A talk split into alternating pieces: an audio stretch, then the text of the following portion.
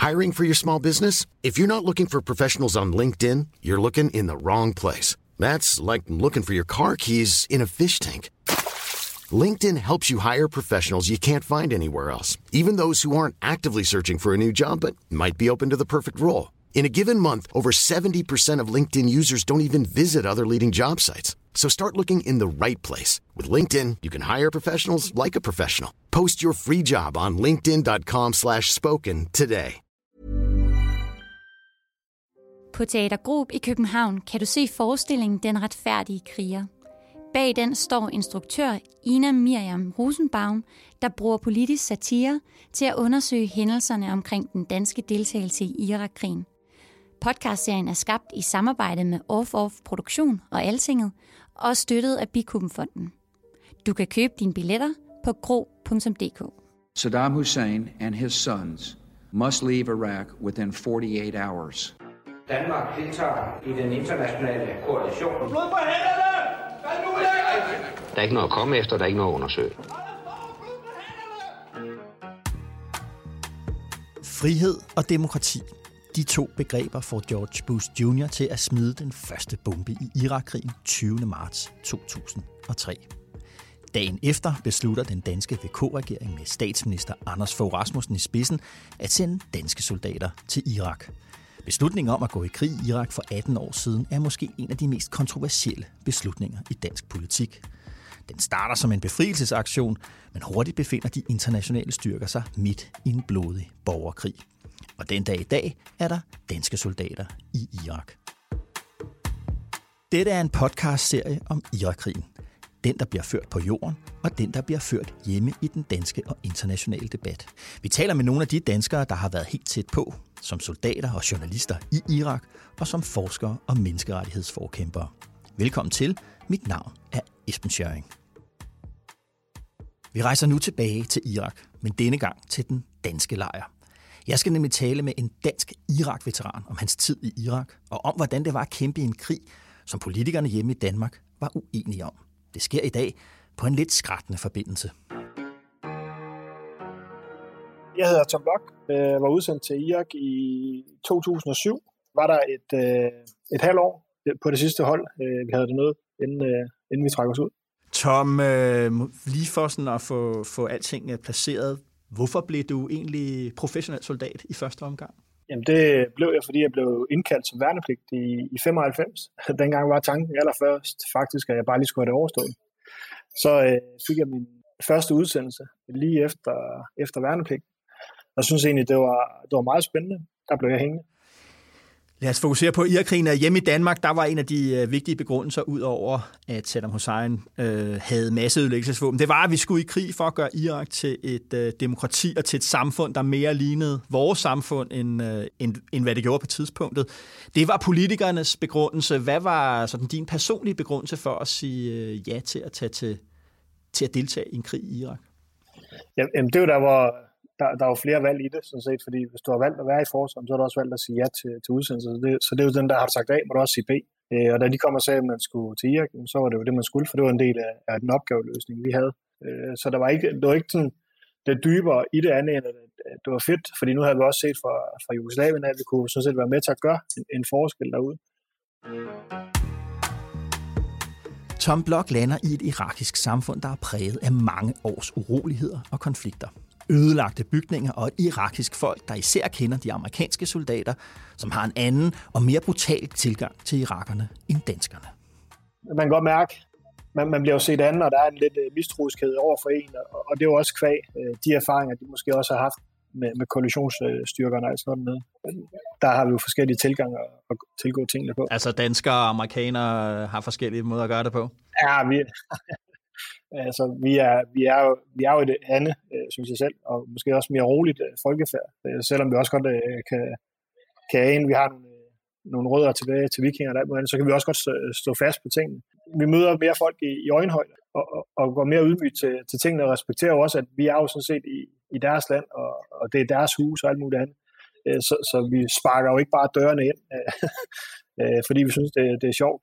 Øh, og det har da også betydet, ved jeg, at vi har da også fået advarsler ind både i Irak og Afghanistan øh, i forhold til idéer og bagholdelse og alt muligt andet.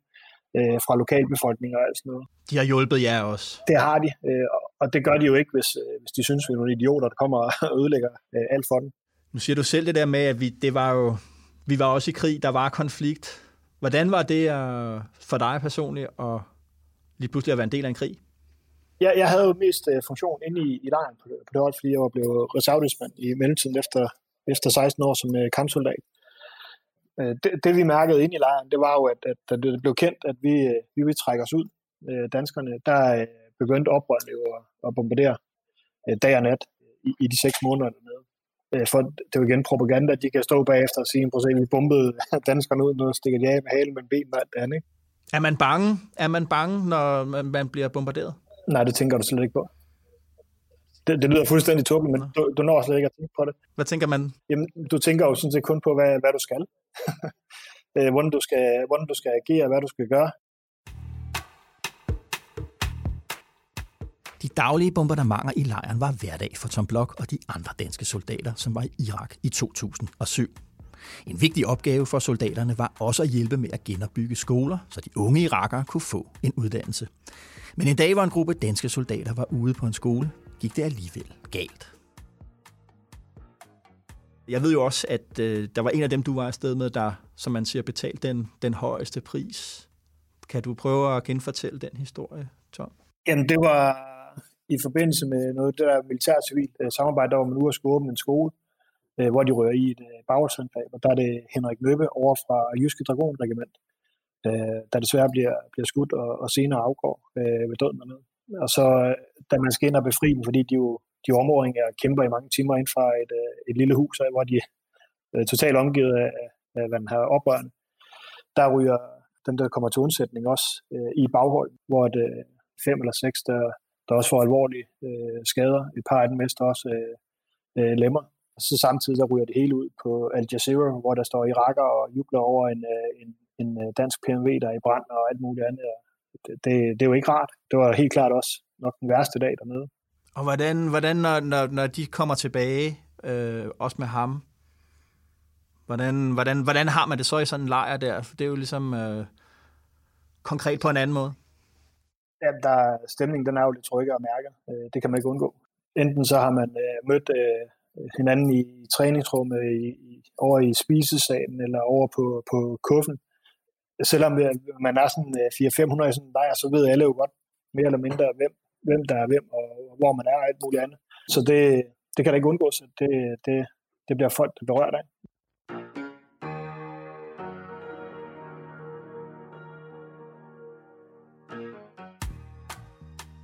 Cirka 8.000 danske soldater blev sendt til Irak mellem 2003 og 2007, og ud af dem mistede 8 livet.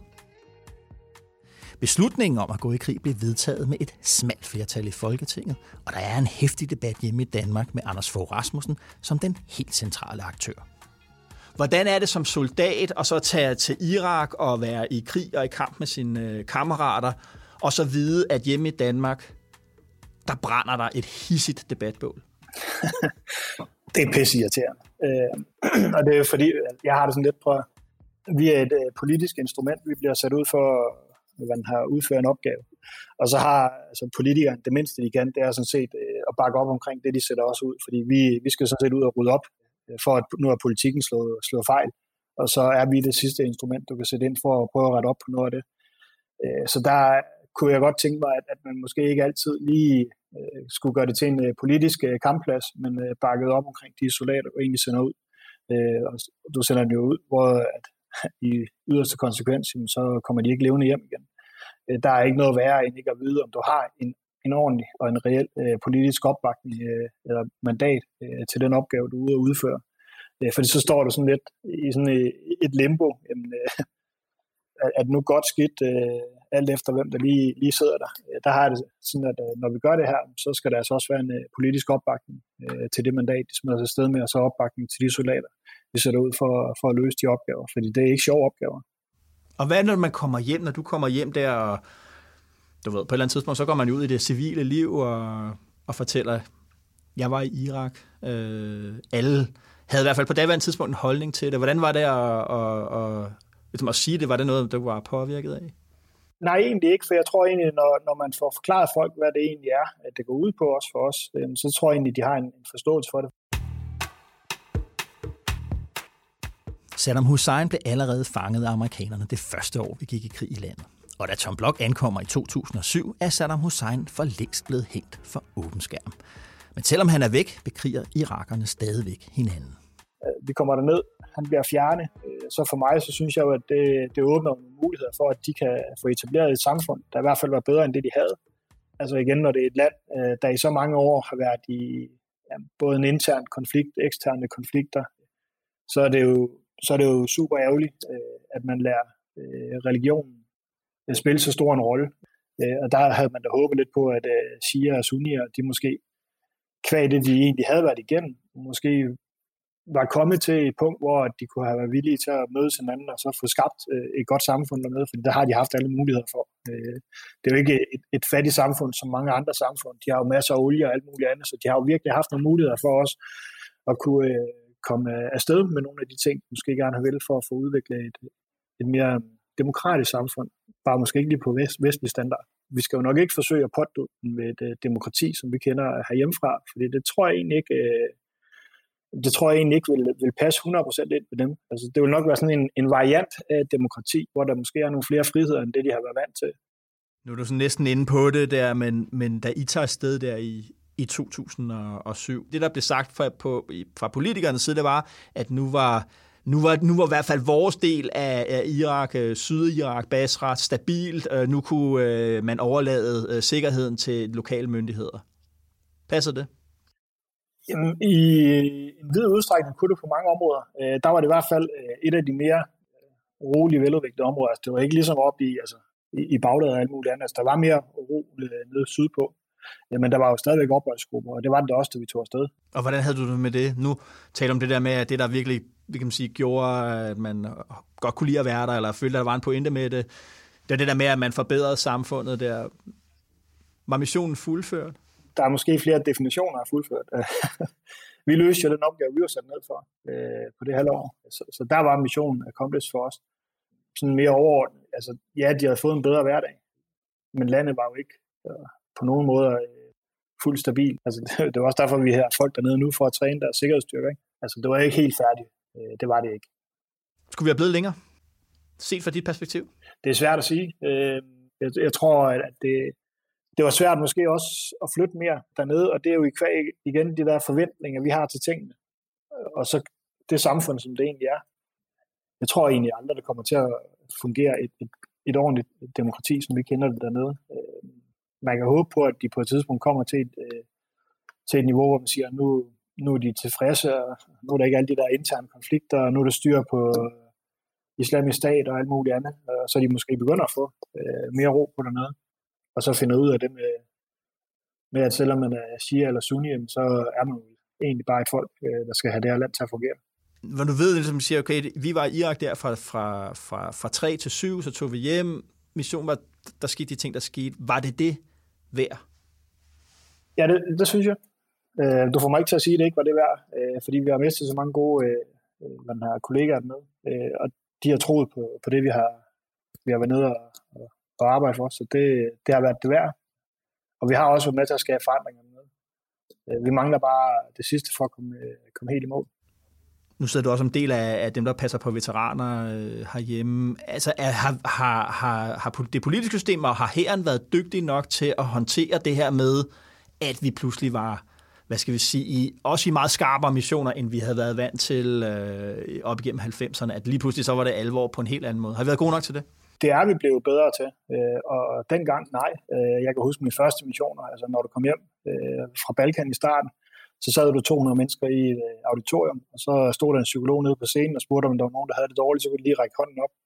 Øh, der var ikke ret mange hænder, der kom op, og så stod der et nummer på til tavlen, som du kunne ringe til. Altså, det var, det var det udgangspunkt, man havde øh, dengang. Jeg ved godt, det startede tidligere, men, men hvor det virkelig er flyttet, så hvor det begynder at hjælpe mere, der er det inden for de sidste 5-7 år, der er man begyndt at, at gøre mange flere af de rigtige ting på det her område. Men det er jo også en ting, som, som politikerne, de netop også, og det er derfor, det er irriterende, når ikke de er helt klar over konsekvenserne for de, når de anvender værktøjerne. Der har det sådan lidt, når, når det er nemt nok at trykke på knappen og sende, sige ja til at, at smide folk ud, men det er også meget godt lige at tænke over alle de konsekvenser, der nogle gange kan være, og sikre sig, at der nu også bliver lavet, lavet de nødvendige indsatser for, for de folk, når de kommer hjem igen.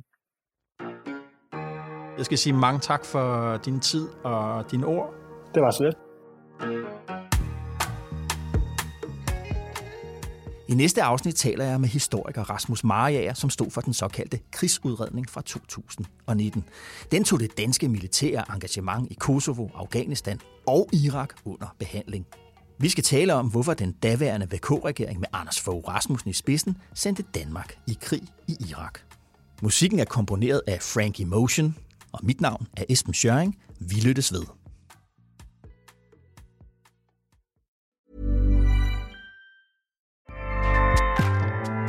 ACAST powers the world's best podcasts. Here's a show that we recommend. The Real Housewives is a guilty pleasure for most, but if you're looking to not feel guilty about that pleasure, tune in to Everything Iconic with me, Danny Pellegrino, where I break down all the messy moments and behind the scenes antics of Bravo's popular franchise. And on Everything Iconic, I also interview celebrity guests like Kelly Ripa, Kiki Palmer, Drew Barrymore, Cameron Diaz, and more about their guilty pleasures, their past work, and so much more. So if you're pop culture obsessed and find yourself watching way too much reality TV like me, tune in to Everything Iconic with Danny Pellegrino wherever you listen to podcasts. ACAST helps creators launch, grow, and monetize their podcasts everywhere. ACAST.com.